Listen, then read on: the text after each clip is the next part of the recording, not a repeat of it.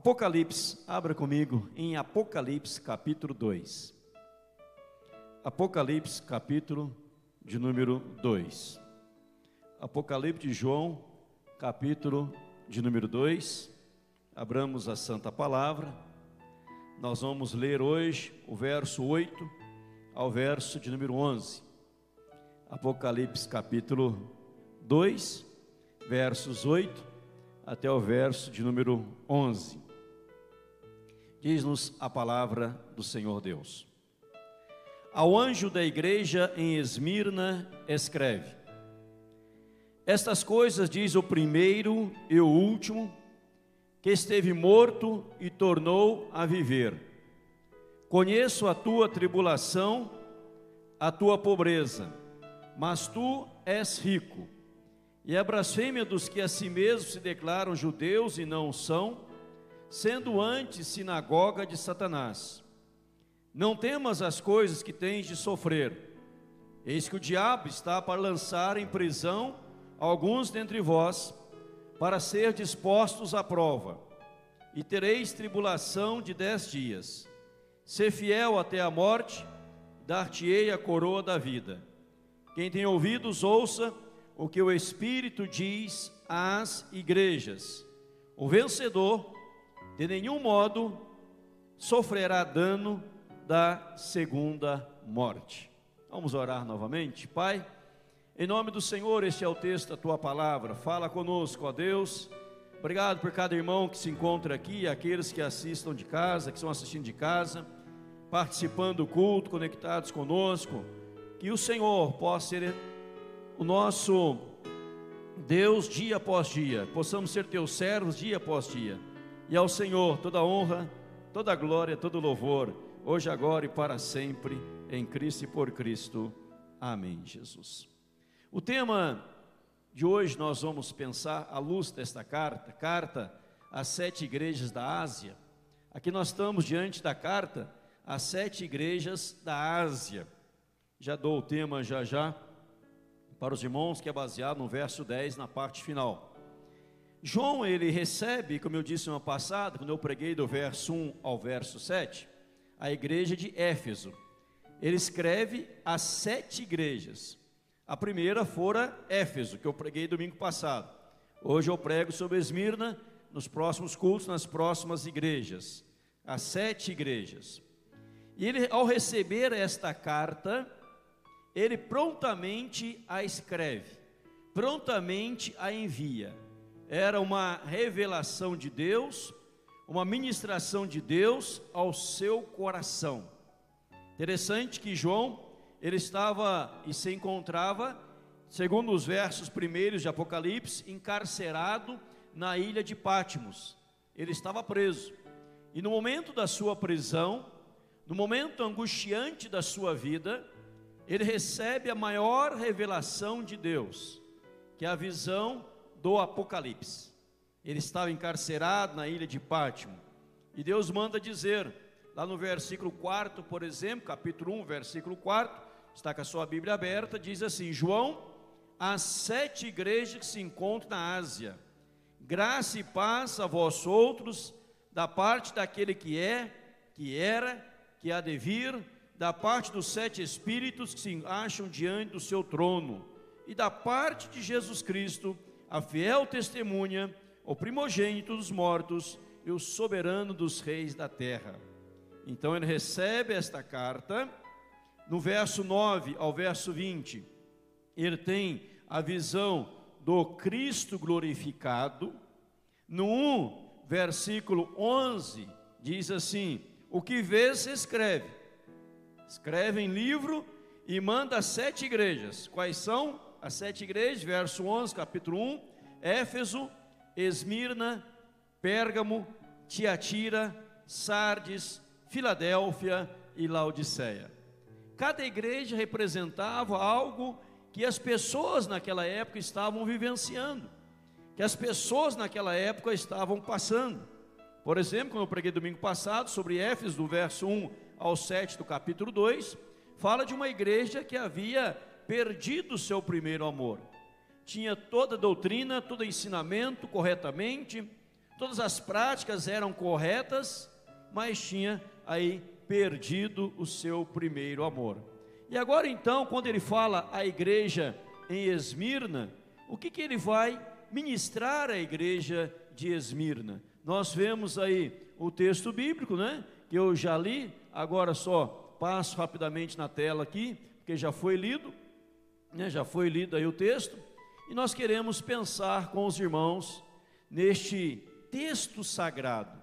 E o contexto que vem a nós, essa carta foi escrita entre o século I e II depois de Cristo, foi fundada por Paulo, a igreja de Esmirna, na sua terceira viagem missionária, só alguns dados aqui importantes para nós. Atos 19, versículo 10 diz: Durou isso por espaço de dois anos, dando ensejo a que todos os habitantes da Ásia ouvissem a palavra do Senhor. Então, Paulo está na sua segunda viagem missionária e ele prega, ele ensina, ele ministra e fundou a igreja de Esmirna. Nesta igreja havia um bispo chamado Policarpo, que foi queimado no ano de 155 depois de Cristo. Talvez você já ouviu falar sobre a história de Policarpo. Eu já vou comentar logo mais alguma coisa que ele falou muito importante. Ali estava o centro do culto imperial romano, as pessoas tinham que declarar César é Senhor, porque em Esmirna tinha o centro do culto imperial romano, e para eles o Senhor é César, e as pessoas tinham que ser fiéis a César. É neste contexto que a igreja está inserida, e aqui o Senhor traz uma aprovação e uma ademoestação à igreja em Esmirna. E nosso tema hoje, então, é isso aqui: ser fiel. É neste contexto, para você entender um pouquinho, para poder adentrar a, a, a, Bíblia Sagrada, né? poder entender melhor a carta que João escreve à igreja de Esmirna, sabendo que estava num contexto de idolatria, num contexto de perseguição, num contexto terrível, num contexto que o Deus deles era César, e as pessoas tinham que dizer: César Senhor, César Senhor, eram fiéis a César, eram fiéis ao Estado romano, ao Império Romano, e neste momento, o Senhor diz à igreja para ser fiel.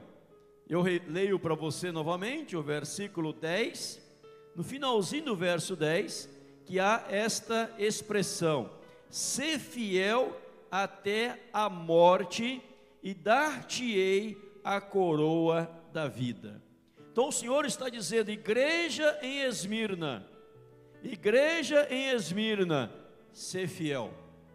O que eu quero de você é fidelidade.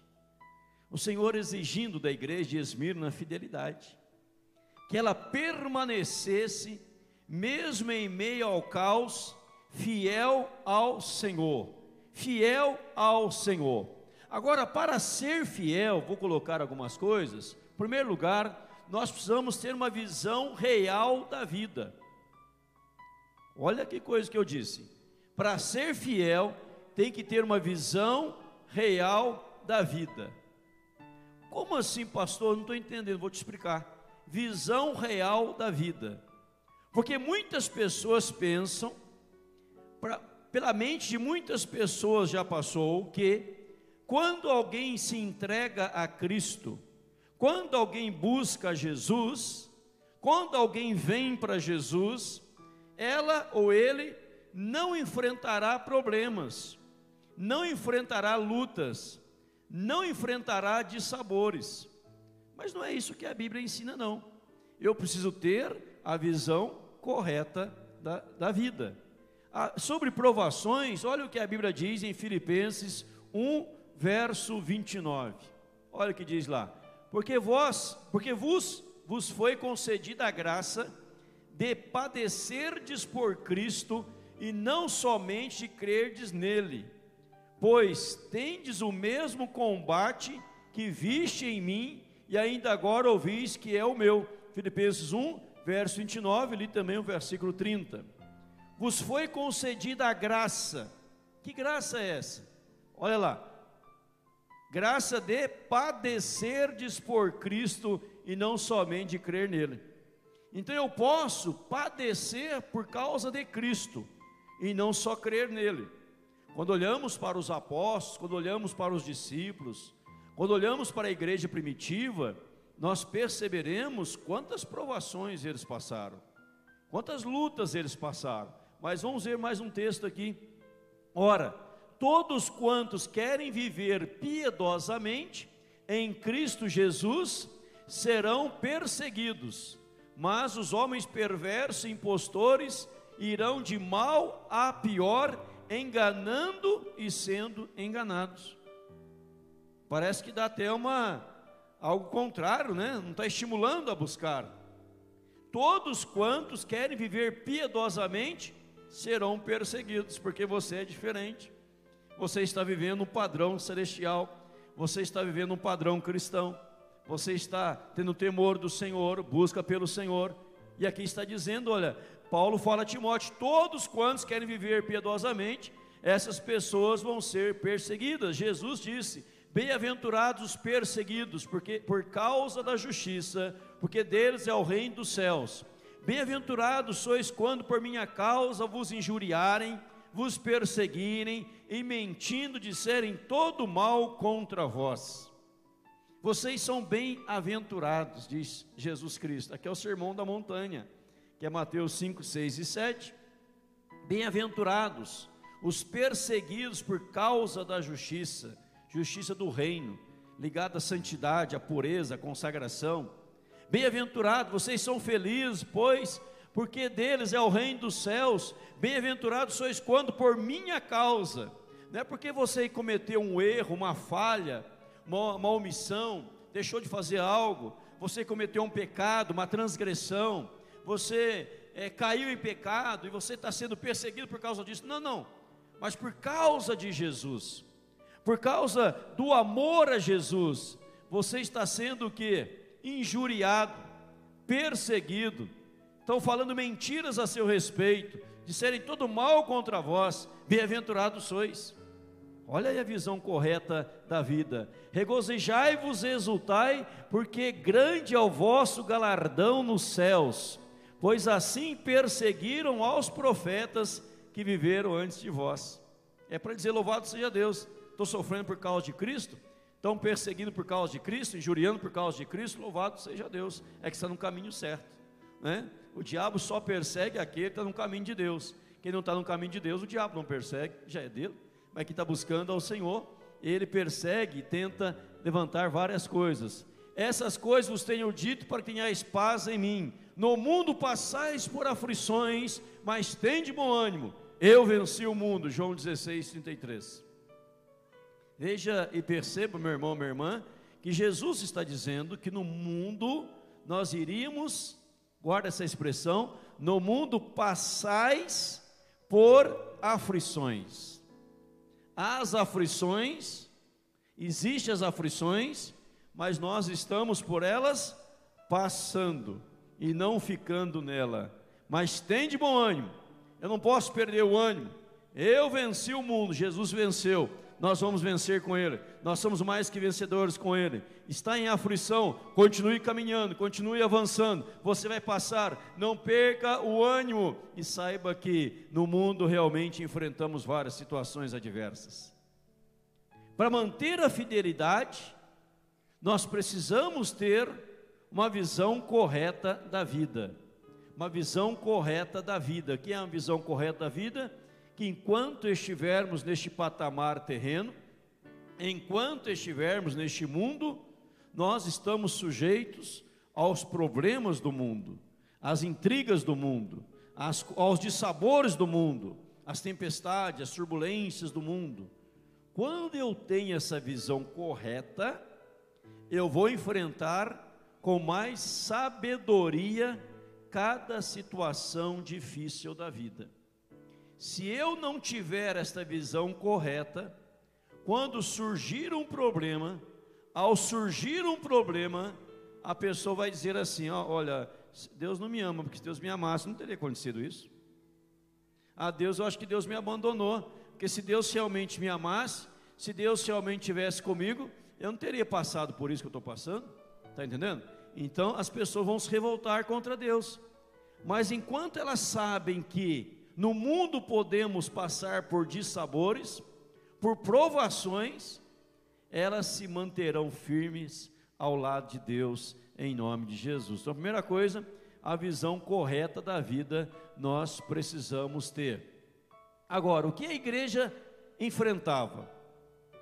O que a igreja de Esmirna enfrentava? Primeiro, era enfrentar a tribulação. Olha o que Jesus disse para esta igreja, aí no versículo 9: Conheço a tua tribulação. Eu sei, igreja, que você está passando por tribulação. Conheço a tua tribulação. Que mais? Ela tinha pobreza. E a tua pobreza. Pobreza. Diz o texto, diz o texto sagrado. Veja lá. Conheço a tua tribulação, a tua pobreza. Agora, qual é o problema da pobreza? Não existe muitas pessoas hoje pobres? E o Senhor fala que conhece a pobreza da igreja. A igreja de Esmirna passava por um período de pobreza. Qual era o problema disso? Qual era o problema? É que essa pobreza não significa apenas ausência de bens. Ausência de bens. Não é isso não, irmão. Não é isso não. É que aqui como o império era de Deus, não se preocupe com a criança, não, pode ficar tranquilo, tá? A criança pode ficar bem tranquila, não tem importância não. Não precisa se preocupar, os pais, a criança pode, fica tranquila, essa criança tem aqui todo direito na igreja, tá? Pode deixar ela tranquilona, sem problema algum. Né? Irmãos, veja bem, que bênção. Pobreza aqui, pobreza aqui, irmãos, era bens confiscados bens confiscados. Digamos assim, a cidade de Esmirna era do Império Romano. O César era senhor. E quando alguém se convertia a Cristo, o governo, o imperador, confiscava todos os bens, tirava todos os bens, e a pessoa não tinha mais direito a nada no mercado ela perdia sua empresa, perdia sua casa, perdia o seu dinheiro, perdia tudo quanto tinha. O governo confiscava, o governo dizia assim: ó, ou você serve a Roma, ou você perderá tudo aquilo que você conquistou na vida. Então, quando Jesus fala, conheço a tua pobreza, mas ele diz ainda: olha, conheço também a difamação. O que é a difamação? Veja aqui na Bíblia comigo, veja na Bíblia comigo, e a blasfêmia dos que a si mesmos se declaram judeus e não são, sendo antes sinagoga de Satanás. Havia aqui é, essa blasfêmia é ligada à difamação, havia ali falsos judeus, havia ali falsas pessoas que diziam: olha, vocês não são cristãos coisa alguma.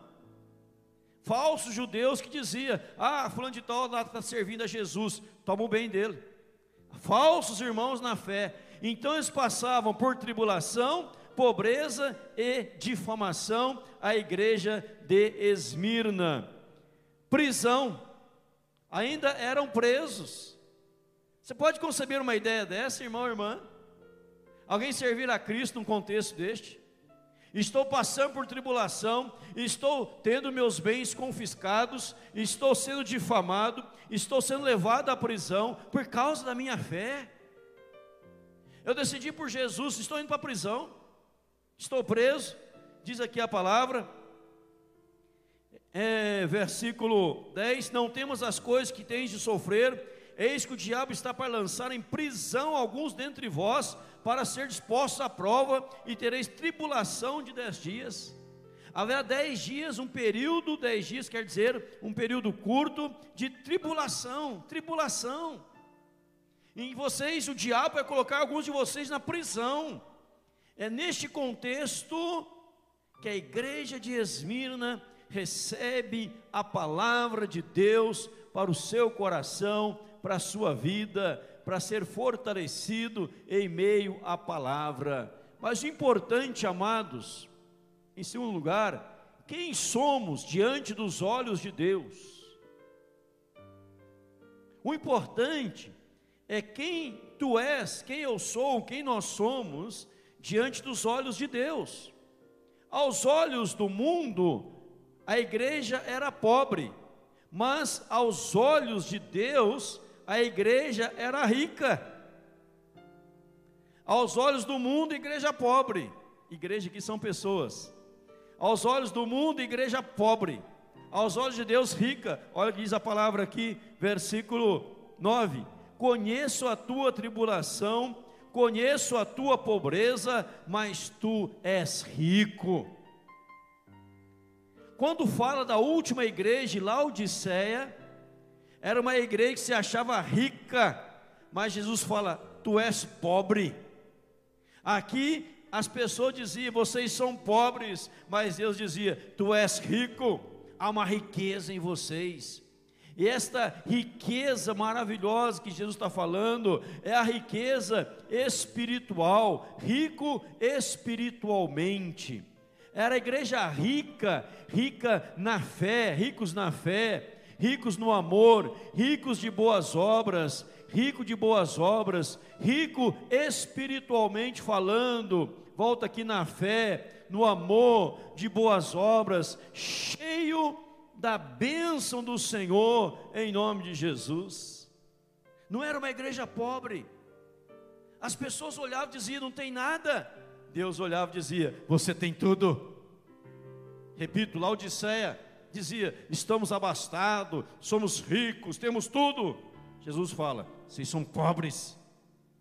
Esmirna, nós fomos, perdemos tudo, não temos nada. Jesus fala: mas vocês são ricos porque vocês têm algo precioso, vocês têm fé, vocês têm amor, têm boas obras, vocês são ricos, espiritualmente é rica, tomado desta grandeza maravilhosa, porque a bênção de Deus, rico do fruto do Espírito Santo, não é o ter, mas é o ser, não é o que eu possuo, o que eu tenho de bens materiais, mas é quem eu sou.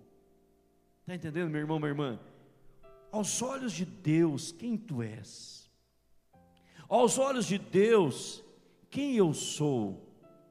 Aos olhos de Deus, quem nós somos? E às vezes as pessoas ficam fascinadas pelas coisas do mundo, fascinadas pelas coisas terrenas, querendo possuir tudo no mundo, esquece de Deus.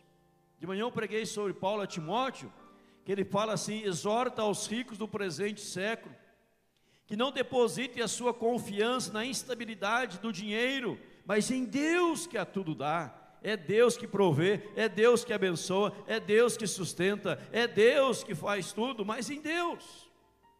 A igreja de Esmirna era pobre para o mundo, mas para Deus era rica, porque elas tinham os verdadeiros valores espirituais ela tinha uma grandeza espiritual extraordinária, maravilhosa. Não importa quem sou aos olhos do mundo, mas diante dos olhos de Deus. Não são, não é, melhor dizendo, não é, não é aquilo que as pessoas pensam a teu respeito, mas aquilo que Deus pensa a teu respeito não é o teu valor diante do mundo, das pessoas, mas é o teu valor diante de Deus, da graça de Deus, do poder de Deus, em nome de Jesus. Deus fala: Esmirna, você vai passar por tribulação, você vai passar por angústia, o diabo vai colocar alguns de vocês na prisão, mas você, igreja, é, você é rica, você é abastada, você é poderosa a bênção de Deus está em ti. Segundo Crônica 16, 9 fala assim: Porque quanto ao Senhor, olha lá, seus olhos passam por toda a terra para mostrar-se forte para com aqueles cujo coração é totalmente dele. Aí segue o texto, né? Mas os olhos do Senhor passam por toda a terra para mostrar-se forte para com aquele cujo coração é totalmente dele. Os olhos do Senhor, Senhor percorrem a terra. Ele vai se mostrar o que? Forte para com aquele cujo coração é totalmente dele. Totalmente dele. Às vezes as pessoas elas se preocupam para impressionar os outros. Mas não tem valor algum. Elas têm que ser de Deus é o que elas são aos olhos de Deus e não aos olhos do mundo. O padrão não é o mundo, o padrão é Deus. As pessoas oravam, olhavam, olhavam e diziam assim: que polvinho pobre de Esmirna, que polvinho tolo, estão perdendo seus bens, seus bens estão sendo confiscados, eles estão lá servindo, vão ser presos, são pobres, pobríssimos. Jesus fala: Você é rica, conheço a tua riqueza, mas tu és rica, fiel até o último dia da vida, ou mesmo que custe a própria vida. O que receberemos por sermos fiéis ao Senhor? Quando a Bíblia diz assim, ó, ser fiel até a morte, quer dizer isso aqui, fiel até o último dia da vida, ou mesmo que custe a própria vida. Ser fiel ao Senhor, não simplesmente até o último dia da sua vida, não é só isso, mas mesmo que lhe custe a vida, você é fiel. O que você vai receber? A coroa da vida. Ser fiel até a morte, dar-te-ei a coroa da vida. Ali em Esmirna, havia os jogos havia as competições, e nas corridas, o ganhador recebia uma coroa que era colocada na sua cabeça. Quando Jesus fala, ser fiel até a morte, da tia coroa da vida, ele está dizendo, eu que vou lhe coroar, eu que vou colocar uma coroa na sua cabeça, porque você é fiel. O que receberemos a coroa da vida? Fiéis a Jesus, não é fiel a uma tradição, não é fiel a outras coisas, fiéis a Jesus. Quando a Bíblia, por meio do apóstolo Paulo, fala em família, em Efésios 5, Efésios 6, ele coloca como padrão a pessoa de Jesus. A pessoa de Jesus. Ele é o nosso padrão. Fiéis a Jesus. Isaú trocou a bênção por um prato de lentilhas, diz a Bíblia. Isaú tinha o direito de primogenitura. Ele vende a sua bênção por um prato de lentilhas, e Acã a trocou a bênção por um, uma barra de ouro. Não foi fiel ao Senhor. Policarpo, eu disse que foi voltar a Policarpo. Policarpo foi bispo em Esmirna. E Policarpo foi um homem tremendamente fiel ao Senhor. E sabe o que aconteceu com Policarpo, bispo de Esmirna? Ele foi amarrado para ser queimado vivo. E o imperador disse para ele: Policarpo, te dou uma chance, uma oportunidade. Negue a Jesus e eu te solto.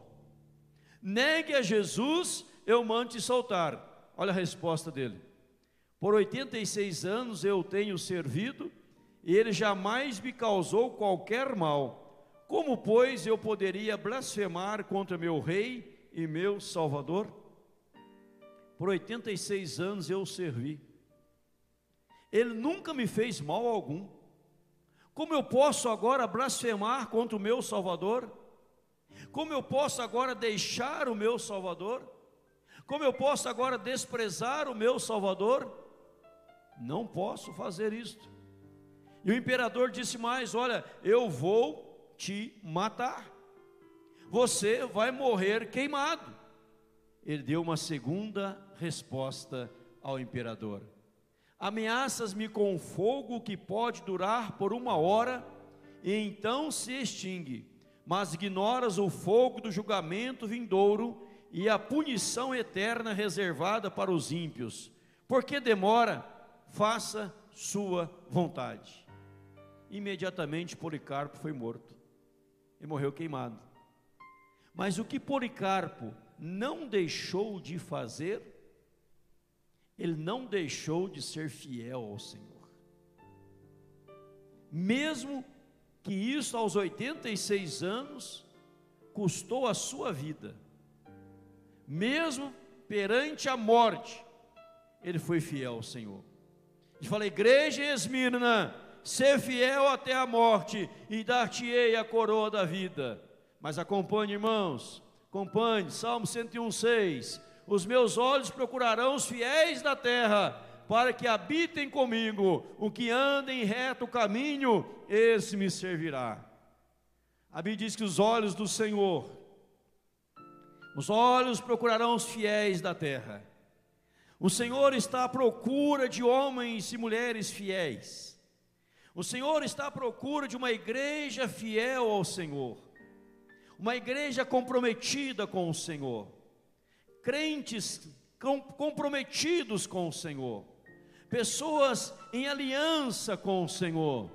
Deuteronômio 6:1 Estes, pois, são os mandamentos, estatutos e juízos que mandou o Senhor teu Deus te ensinassem para que os cumprisse na terra a que passais para possuir. Moisés fala para o povo: olha, Deus deu estatutos, juízos e mandamentos para que você seja fiel, cumprindo estes mandamentos. Vou colocar mais alguns textos aqui.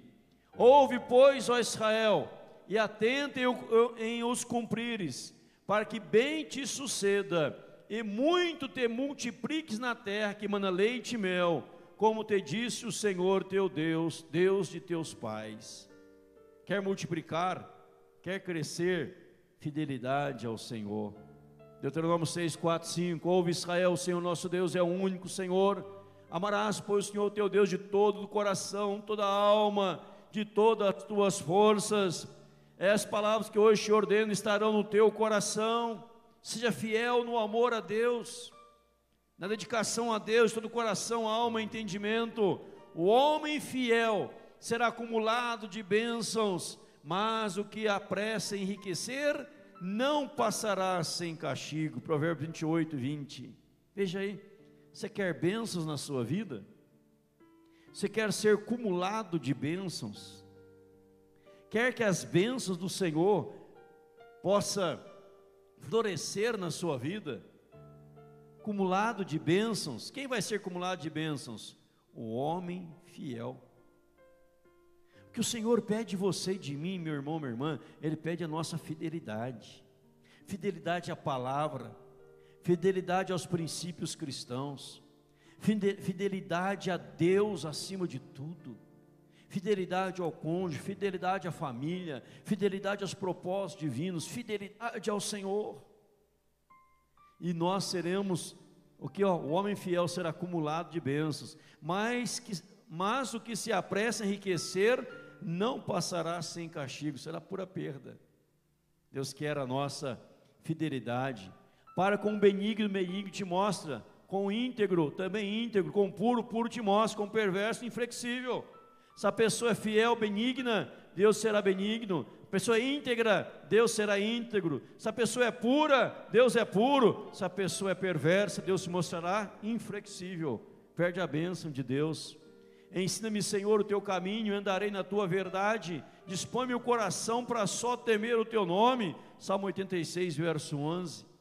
Então, alguém que está buscando essa fidelidade, está inclinando o seu coração para só temer a Deus. Lucas 16, 10 e 11 quem é fiel no pouco, também é fiel no muito. Quem é injusto no pouco, também é injusto no muito.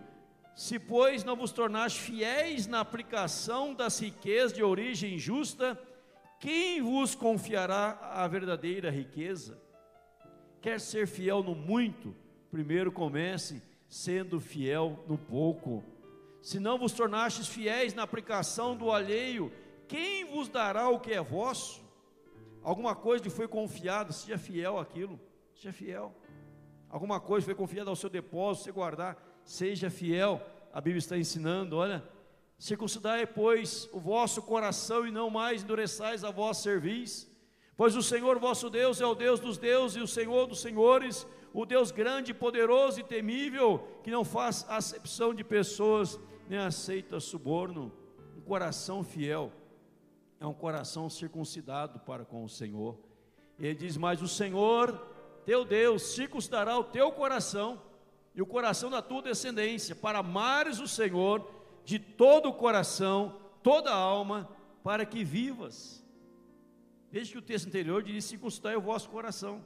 Agora aqui diz: o Senhor, o Senhor vai circuncidar o vosso coração e da tua descendência, para amar ao Senhor. Ame a Deus com fidelidade. Busque a Deus em extrema fidelidade. Seja fiel ao Senhor, mesmo que lhe custe a vida, perdas de algumas coisas. Ora, além disso que se requer dos despenseiros, é que cada um deles seja encontrado fiel. Nós somos dispenseiros da multiforme graça de Deus. Nós recebemos as bênçãos de Deus, privilégios de Deus. E que Deus espera de mim e de você? Uma coisa só, fidelidade. Seja fiel ao Senhor. Seja fiel ao Senhor. Porque Ele não vai deixar que nada lhe falte. Ele vai suprir todas, todas as tuas necessidades. Ele vai lhe amparar e sustentar continuamente. O que é preciso? Ser fiel ao Senhor, ser fiel ao Senhor. E veja, amados, o Senhor está no controle, mantenha-se firme. Ele sabia que tudo que está acontecendo, somos provados e não seremos reprovados. O que diz a Bíblia aqui? Olha o que diz a Bíblia. Verso 9. Verso 10 não temas as coisas que tens de sofrer. Eis que o diabo está para lançar em prisão alguns dentre vós. Para quê? Para ser dispostos à prova. Ser fiel, dar-te a coroa da vida. Então as, a tribulação, a blasfêmia, a difamação, as coisas ruins que aconteceram foi para quê? Para ser provado, para não ser reprovado. Você vai lembrar agora comigo de Jó. O diabo provou Jó. Deus permitiu que o diabo provasse Jó. Porque o diabo dizia que Jó adorava a Deus porque Deus lhe dava tudo. O diabo dizia: Jó busca ao Senhor porque ele tem bens, ele tem riqueza. Jó adora ao Senhor porque ele tem saúde. Jó adora ao Senhor porque ele tem filhos. E Deus fala: Não, não é por causa de Jó, me adoro porque eu sou Deus. Jó adoro porque Jó é fiel. E Jó foi provado. E ele manteve a fidelidade ao Senhor. Diz a Bíblia que ele não pecou com seus lábios. Ele não atribuiu a Deus falta alguma. E o Senhor o abençoou, e o Senhor o fortaleceu. E o Senhor deu o dobro de tudo quanto ele havia perdido. Por quê? Porque Jó foi fiel e foi provado. Talvez está passando uma tribulação, não sei. Talvez você está enfrentando uma angústia hoje, não sei. Talvez está passando por um momento de escassez, de aperto hoje, eu não sei. Mas você está sendo provado. Fica fiel a Deus. Permaneça fiel ao Senhor. E você verá as portas se abrindo. E as coisas acontecendo em nome de Jesus. Veja aí, meu amado irmão, Salmo 119, 71, olha o que o salmista fala: Foi-me bom, olha lá, ter passado pela aflição, para que aprendesse os teus decretos. O salmista diz assim: ó, as aflições pelas quais eu passei foram tremendas. Foi, foi-me bom ter passado pela aflição porque eu aprendi os teus decretos. E Jó chegou a dizer: Eu te conheci só de ouvir falar, agora meus olhos te veem. Então, meu amado, fica firme na tribulação, fica firme na angústia, fique firme nos problemas adversos da vida. Ser fiel até a morte. Dar-te-ei a coroa da vida. Ser fiel. Ouça o Espírito, e você não sofrerá dano da segunda morte. Olha, diz aqui a Bíblia, verso 11: Quem tem ouvidos, ouça o que o Espírito diz às igrejas. O vencedor, de nenhum modo, sofrerá dano da segunda morte. Ora, se o verso 11 nos ensina, só o verso 11 eu poderia pregar uma hora para você no verso 11, sem problema algum. Primeiro, diz lá, quem tem ouvidos, ouça que o Espírito diz. O Espírito está ensinando, o Espírito Santo está ministrando. A reação diante daquilo que está me sendo ministrado. Já podemos falar um tempão aí. Ouça o que o Espírito diz. Está dizendo à igreja. O vencedor. Quem que é o vencedor? Quem vai passar pela tribulação, passar por angústia, passar por momentos de privações, mas nunca deixará de ser fiel ao Senhor. É fiel no pouco, será fiel no muito. É fiel no muito, porque aprendeu a ser fiel no pouco. É consagrado ao Senhor com poucas coisas, também é consagrado com muita coisa. Charles Spurgeon disse: Charles Spurgeon disse: aquele que não se contenta com o pouco que tem, não se contentará se o muito vier a ter. Quem não se contenta com o pouco que tem, não se contentará se o muito vier a ter, pois sempre estará descontente, sempre querendo mais. Mas quem sabe se contentar e ser fiel, Deus vai acrescentando mais e mais, porque a nossa fidelidade ao Senhor cativa o coração de Deus. Compromisso com Deus. Lembra de, por exemplo, José do Egito? Vendido como escravo, tirado da casa do papai e da mamãe, colocado como escravo, jogado numa cisterna, levado como escravo, amarrado, na casa de Potifar, longe do papai e da mamãe, de todo mundo, da igreja, da sua cultura, injustamente acusado, ele é lançado na prisão. O que, que José faz? Ele continua sendo fiel ao Senhor. Na prisão, o carcereiro lhe confia os presos. Ele é fiel ao carcereiro ao cuidar dos presos, porque ele era fiel ao Senhor. Interpretações do padeiro e do copeiro, é esquecido, continua na prisão, fiel ao Senhor. E quando todo o Egito precisava de um homem para governar o Egito. Quem foi levado para governar? José. Porque José era fiel ao Senhor. Ele poderia ter chutado o pau da barraca, como diz o ditado popular. Ele poderia ter dito: sou longe da casa da mamãe e papai, vou pintar e bordar, fazer tudo que der desejo. Ele poderia ter blasfemado contra Deus. Como pode, como pode isso, como pode aquilo. Não, ele não faz nada disso. Ele é fiel. Mas agora ali estava José, governador de todo o Egito. Quem é fiel, Deus honra. Se você é fiel a Deus, Deus honra. E você é vencedor. E aqui diz: olha, de nenhum modo sofrerá dano da segunda morte. Se tem a primeira morte, também tem a segunda morte. O que é segunda morte? é a total separação de Deus, é o ser lançado no lago de fogo e enxofre, é, é ser colocado no inferno. Muitos têm temor da primeira morte, que é a morte física, mas não estão tendo temor da segunda morte. Policarpo, 86 anos, foi morto, primeira morte, mas ele não passou pela segunda morte e foi direto à presença do Senhor. Mas a quem, quem troca Deus por um prato de lentilhas, quem não é fiel ao Senhor, quem não vence em meio às tribulações, quem não vence em meio às prisões, sofrerá dano da segunda morte.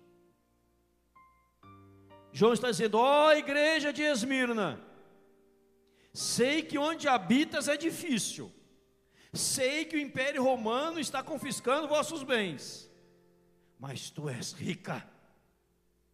Ser fiel até a morte. Eu conheço tudo que está passando. Conheço tribulação, pobreza, blasfêmia. Eu conheço, estou no controle. Estou no controle de tudo. Eu conheço. Mas, igreja, ser fiel. Eu vou dar para você a coroa da vida. E você jamais sofrerá dano na segunda morte. Não troque a tua fidelidade a Deus por momentos de prazer que lhe custará a eternidade de desgraça. Por isso a Bíblia está nos ensinando, amados, ser fiel. Ser fiel. Ser fiel. Deus procura pessoas fiéis. Deus quer a nossa fidelidade a Ele, amando de todo o coração, não trocando por nada, mas sendo fiéis ao Senhor. Lamentavelmente, nos dias atuais, muitos têm deixado de ser fiéis ao Senhor. Muitos não são mais fiéis a Deus. Mas que eu e você continuemos servindo a Deus com a mais pura fidelidade, em nome de Jesus. Amém, irmãos?